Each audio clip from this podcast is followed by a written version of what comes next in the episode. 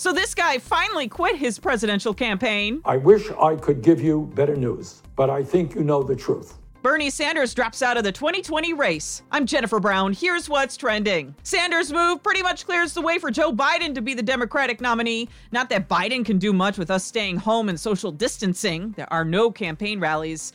Back to watching reruns of The Office. It's not a surprise to me.